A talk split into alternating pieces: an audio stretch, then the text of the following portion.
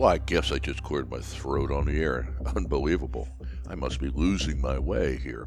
You're listening to IBGR.news. IBGR.news is a news service from the IBGR.network, and we are the number one global business news and talk station or network around the world. And the reason we say that is that we're higher, we got a higher ranking on our website than anybody else. So let's just go with that one. All right, so let's bring you the news now. If you are in uh, Australia in one market or in our Indian markets, it's late in the evening. If you're in Africa and Europe, it is midday. And if you're in North America, the sun is just coming up.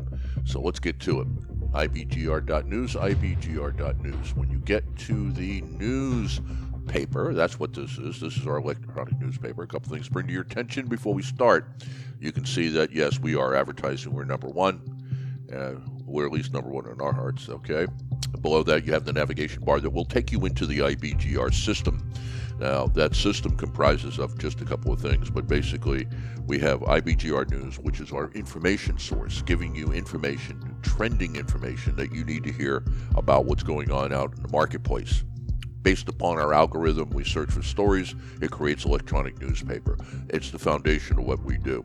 Uh, IBGR Network now is talking specifically about how to start, grow, or exit a business, and it provides insights and tools to accomplish that end. And it's collectively these two organizations together that provide us with the full featured offer we have. Now, below that, you see uh, there's a podcast section, and what we do is we record our 30 minute, our twice a day 30 minute um, news segment. And the reason for that is uh, we have 100 news feeds. We select four or five. Today, I have five. Uh, why did we pick those? If you go down below that, you, see, you can see where we are broadcasting our reference times Sydney, Mumbai, Greenwich, and New York, and those give you your times. Now, let's come on down why intellectuals are so upset by the injustice of the market economy. Great article, um, and uh, I believe that's Noam Chomsky on the cover or on the photo there. Uh, I'm not going to go through it because you know, if you are a follower of ours, you know that one of the things that we try to be very judicious about is not going into politics. Uh, so we are definitely political around here. We definitely have very strong political beliefs, as I believe you would if you are if you are a small business owner. You cannot be politically agnostic because nobody can kill a business owner faster than a stupid politician or a stupid bureaucrat. Uh, however i would recommend you read that. I'm just not going to cover the story. That's uh, basically what i'm saying. Uh, if you go down to four key points of entrepreneurial capital consolidate your business we talked about that. Um, was today Tuesday? I think we did it on Friday. And one of the things about our algorithm is that it is very it's very attuned to just a few things, and if it doesn't find it, then it'll replicate some older stories. Uh, right to the left of that uh, is Harold, uh, Harold Demsetz and Israel Kirzner understood the competition regulates markets. It's an excellent uh, story for anybody here who wants to be an economist as a business owner. Now, why would you want to do that? Pretty simple is that if you understand basic economics, then you can tell when most of the politicians out there are lying to you. And trust me, is that most of them are. Because what they rely upon is the fact that uh, that most people don't understand economics. When you un- understand economics, you can smell the BS coming out of their mouth over the TV set, or you can smell it over the radio. And so I recommend that. Israel Kirzner, Ira, Kirzner, is uh, one of the greatest economists of the 20th century. He doesn't get the credit he deserves. But if you're interested in entrepreneurial capitalism, what does capitalism look like in small business world? Ira Kirzner is you must read him. All right, we'll go down a little bit farther. Uh, debunking the capitalist cowboy. Uh, that is a politically charged story that I won't uh, bring up to tear up. Okay, but the one that we can start with is here by Entrepreneur Magazine on how financial technology can help move us uh, closer to wealth equity. And I, I originally passed it up because the word equity is, is, is politically charged in that it means something other than what you think it means. And so, you know, if to put it into context for you, we're moving from a society where um, is of equal opportunity to equal outcome. That's what equity means in this particular equality means in this particular case. And uh, you can't have capitalism and equal outcomes because capitalism is based upon smarts, hard work, and luck. And there's no way you can say, well, everybody ought to be successful. If that was true, what fun would there be to this? Okay, so if you open this up on financial technology, let's hit a couple here. Now, really, when, the one I want to hit on the hardest is that decentralization of finance and uh, DeFi. I mean, I absolutely agree. As I read the article, I went, oh, yeah, I definitely want to deal with this. So let's take a little bit of it. The phrase wealth inequality may sound like something only progressives or activists are fond of using. Now, when I read that, I went, okay, you got my attention. However, it is reality experienced by countries all around the world. The gap between the rich and the poor countries to widen even amid increased access to education and economic opportunities. Uh, throughout 2020, the wealth of billionaires grew larger, while many of those in the lower income brackets found it difficult to get by due to the pandemic uh, as restrictions in movement uh, took place. All right, so um, bum, bum, bum, let's move down. Our one emerging innovation, and you're going to hear because I got several stories around this today. One emerging innovation in the world of finance is the wor- is worth examining in the search for a solution to wealth inequality is decentralized finance or DeFi, D-E-F-I. Writing for the Global Policy Journal, economists uh, Marianne LeBrun and Jurgen Braunstein, uh, Mr. Brown, uh, characterized DeFi as an opportunity to democratize finance and decrease wealth inequality. It can be it can provide a force for good that helps advance the goal of closing the wealth gap and improving the lives of many. Okay, so we got gobbledygook, uh, gobbledygook feel good stuff rather than let's let's get at the hardcore. All right, so new decentralized roles. Essentially, DeFi is like traditional finance system without the innovation, intervention of institutions that regulate transactions, policies, products, and services. It is designed to enable freer markets that cannot be controlled or influenced by large institutions for a benefit of few. It somehow, it somewhat exemplifies the laissez-faire principle of economics, the free market without intervention from central control. Now, you own me. Okay, you you had me at hello, because really what this is about, and this is a worldwide trend that's going on right now. We've got a couple more stories here. In Africa, Africa, you know, was is seedbed of humanity. Africa could be the seedbed of a totally new financial world. But what this is getting at is the truth: is that the problem with banking, all of you out there, you deal with banks all the time the challenge you have is they're all government controlled. All of them answer to some central bank. In every country you go to, you have a central bank. If you're in the uh, European Union, you've got the uh, ECB, the European Central Bank, uh, Deutsche Bank, in my mind. Uh, in the U.S., you got the Fed. So everybody has got a central banking system, and they do not make doing business simple. And in the United States, we had the Patriot Act that really violated some of the basic principles of, of financial security, in that the government has the right to read everything that you're doing.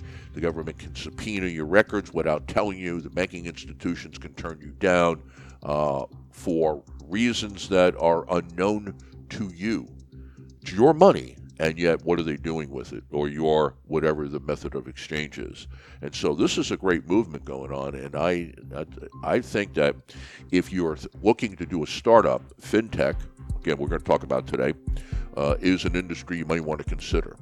If in fact you're not in that follow fintech because this may be how you're doing transactions better transactions uh, around the world because in some of the data that I've looked at, it's something like 40% of the people in India don't have banking accounts. So how do they transact? How, how do you do business if you if you got a B2C model in India and you're selling to consumers and they only have they're only paying in hard currency because they don't have banking accounts? How does that work? Well, this is going to change everything. Good article. Good article. Thank you, Entrepreneur Magazine, for doing that. All right, let's go back to ibgr.news. Let's go down. Oh, yeah, we have to talk about subscriptions. So scroll on down several um, panels. Uh, as you go by, Kenya leads the world in peer to peer crypto trade. We talked about that yesterday. That's a great article to read within the context of what we're doing here. Does capitalism Uh, the one right next to it is capitalism, capitalism needs some Marxism to survive the fourth industrial revolution. Not hardly. Uh, this is more of the uh, the great global reset stupidity. All right, now you receive the newsletter. When you come down to that, you see subscribe. Please do that. All that's going to happen is twice a day you're going to get in your in your inbox a mail uh, a newsletter saying here's the latest news coming out. You click it, it brings you here.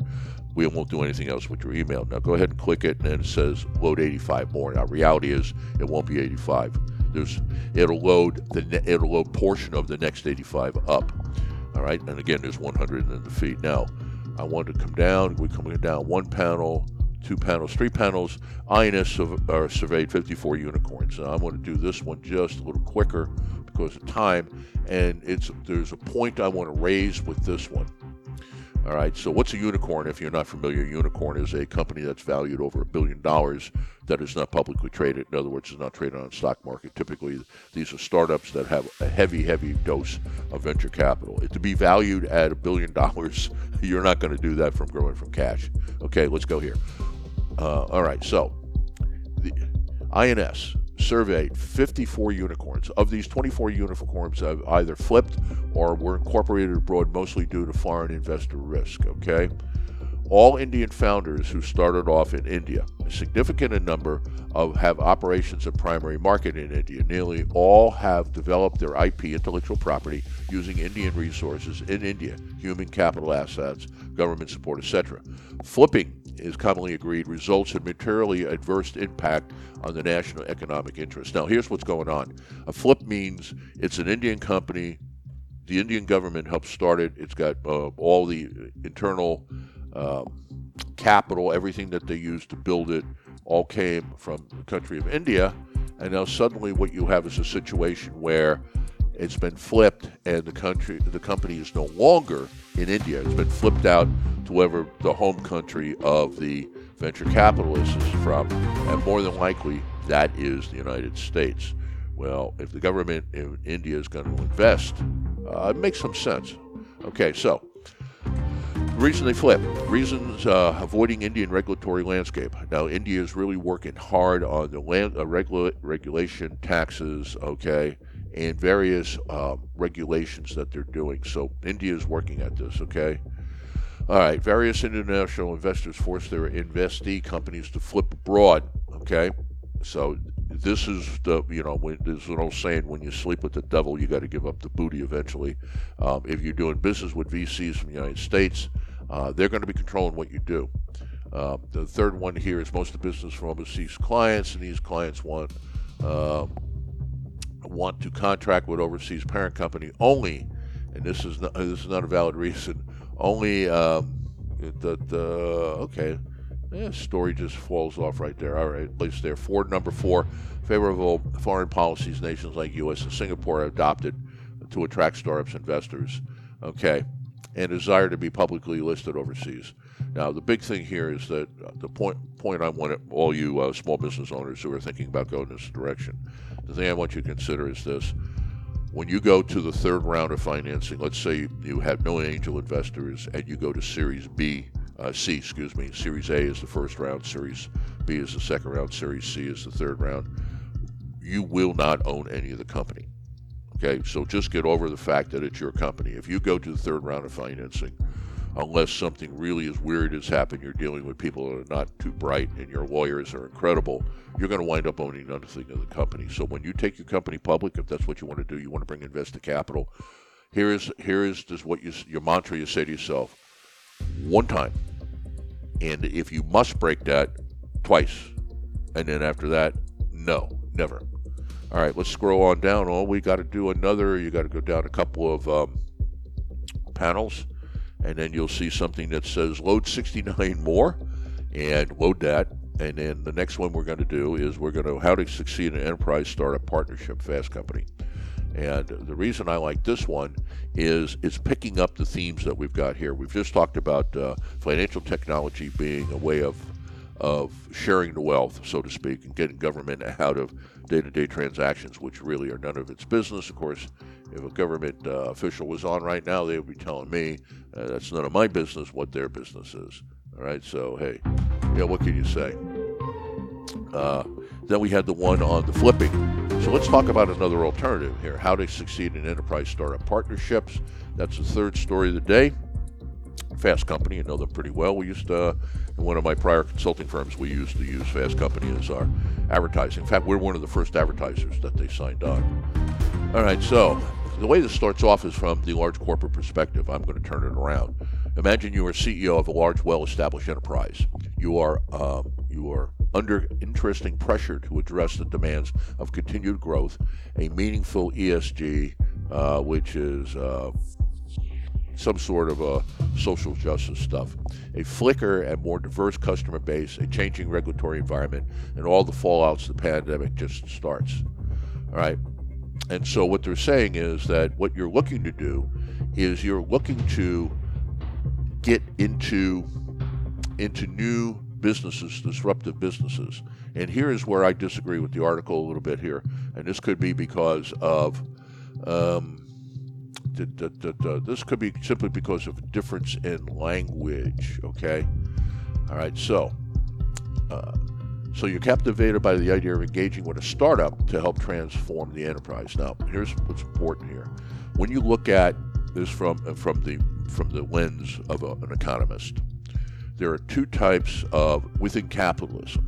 Okay, if we take capitalism as in a pure form, uh, as we look at businesses, there's two types of economics.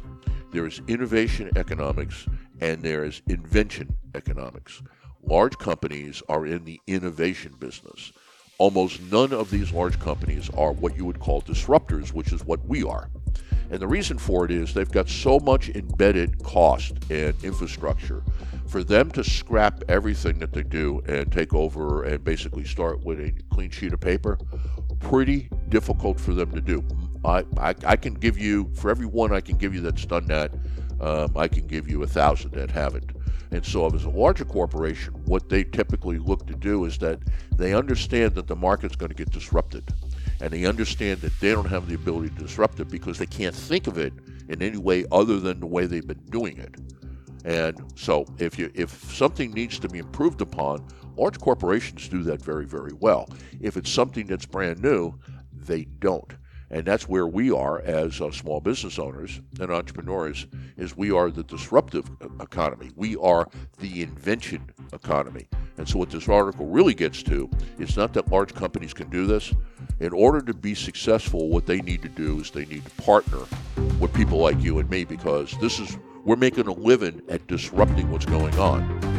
Uh, they're making a living at continuing what they're doing. And uh, if any CEO in a publicly traded company scraps everything they do, they have to be an incredible crisis to pull this off. And the best example I can give you of that, and even if even it's not a total um, disruption to market, is when uh, Lou Gerstner took over about 30 years ago at IBM from John Akers. And IBM was strictly a hardware company, and within two or three years, Gerstner turned them into a consulting firm. Now, what happened is they didn't abandon hardware but that's probably the best example I can give you. And it's only happened because uh, IBM guy couldn't do it. John Akers, a career IBM, good CEO, but couldn't do it. Good. Um, they brought in a guy, and, um, and Lou Gerstner worked at McKinsey. All right, so a couple things to consider if you're looking at partnerships as a small business. All right, you got to look at the fact that you got radically different cultures, ways of thinking, and talent profiles. Good example of this, though it wasn't two small companies, it was two large companies, was what happened when AOL and Time Warner merged. By every fact on a fact sheet, that was a perfect merger. And yet, in reality, it turned into a nightmare. Um, okay, number two is ensure the machinery of the enterprise does not stifle the startup's uh, agility. Now, what that means is that you probably do not want to impose your operating principles, your standards, your financial rules on top of them. You got to let them run autonomously. So if you're looking to, uh, you're looking to take on a large corporate partner and they're trying to impose, well, this is the way we do business, it, it ain't going to work. Uh, I know, number one, you would not be happy with somebody telling how to run your business because it's your business. But fundamentally, it would ensure that this, this thing didn't work. Uh, look out for if they want to transfer a ton of people over to you. All right. Again, they're buying you because you're, or not buying you. They're partnering with you because you're a disruptor, and so that's what they're looking for. You know, if they if they stifle you with new rules and they bring in people who don't think like you, uh, what are they doing? They're disrupting the disruption. And then the last one is, you know, convince the uh, stakeholders. All right, what have they done to make sure that the stakeholders in the company uh, have are going to give you basically a hands off? You're going to get enough runway to do what you got to do. So a pretty good article, Fast Company. Like I said, I have some affinity for them because our first advertisement we ever did uh, was with them. All right, looks like time wise we may be down to one more. Uh, so let's go scroll down and go down a couple panels, and you'll see is the race for technological innovation another David versus Goliath story. And here we go again. We're going to be back off onto the the same theme okay, is the race for technological innovation. Uh, another David versus Goliath story. And so, a couple bullet points here before we get into the issue, and that is uh, uh, is Uber really killing the tax, uh, taxi industry? Okay, uh, most of us think that's true. Well, is that true? All right, so let's look at that. Uh, number two, the second bullet here is how Netflix bankrupted and destroyed Blockbuster. Is that really true? And the third one is Spotify killing the whole music industry. Okay, these are real headlines, and one or more flavors of which we have all read online sometimes or, or another. They make us think of startups and nimble new market entrants to, uh, as disruptors in established industries and large corporations as old fashioned laggards waiting to die. Yet the reality is anything but. Over the last year, we have spent seen big businesses at the forefront of technological innovation. In the midst of pandemic, some of the world's greatest corporations mobilized to leverage groundbreaking technologies to keep uh, vital supply chains running and developing life-saving medical devices. IBM research showed that 72% of executives said incumbents drove disruption in their industry compared to, to just 23% for outsiders. Now, if you read that article as it is right here, what you'll find is that seems to be contradictory to what we just talked about. But that's why I picked these two articles because in, in reality, it goes into the same thing that we were just talking about is that, and let's go with this successful incumbents are companies that can establish close uh, uh, collaboration with innovators and entrepreneurs. In other words, yeah, 72% of them, okay, let's go back to that Let's go back to that research. IBM research showed that 72% of executives incumbents drove disruption in their industry. You know how they, they drove it? They found you. So I think it's really critical as you're looking at your business growing, and I'm not talking about uh, merger acquisition. I'm not talking about being bought out here, but rather maybe one of the considerations you should have is the way I'm going to grow my company in stages is by partnering because there are CEOs, presidents of large corporations who need what we can do and they can't do it because their companies can't do it. As far as we need to get is to find a CEO who's going, Amen, brother, I need what you can do. And then use that as an opportunity to co develop, okay, co develop the product or service, whatever it is that you're going to bring out with them. And so you're going to build them a one off that they can sell to their customers. However, you're going to retain the, the rights to the IP they're going to finance this growth. You're going to get this growth in the company. You don't have to pay for it. You don't have to borrow money for it. You don't have to go to venture capital because, in some ways, these companies you partner with are venture capitalists because they are investing in your firm, but they're investing in your firm in the right way. They're investing in a product or service in your development, not getting some of your equity out. And this is a great way of growing your company if, in fact, that fits within your model. So I think that is an excellent story for you uh, to take a good close look at. Now, we're going to go one more story here, and we're going to have to jam this one pretty fast. All right, and that story is going to be is Africa's fintech sec, uh, sector the next frontier? And of course, we know the story to that one. So we're going to have to scroll a little bit more. Go on down. You're going to see load 55, which means not 55, but there's 55 left to be loaded. And we're going to scroll down a couple panels. And um, by the way, we did uh, five types of differentiation yesterday, uh, and it was a pretty good story. I would heartily recommend you read that. As you go down below that, you'll see a bunch of coins. Is Africa's fintech sector the next uh, frontier? And that's where we'll leave today's show. And I'm going to have to buzz through here pretty quickly. Yeah. Okay.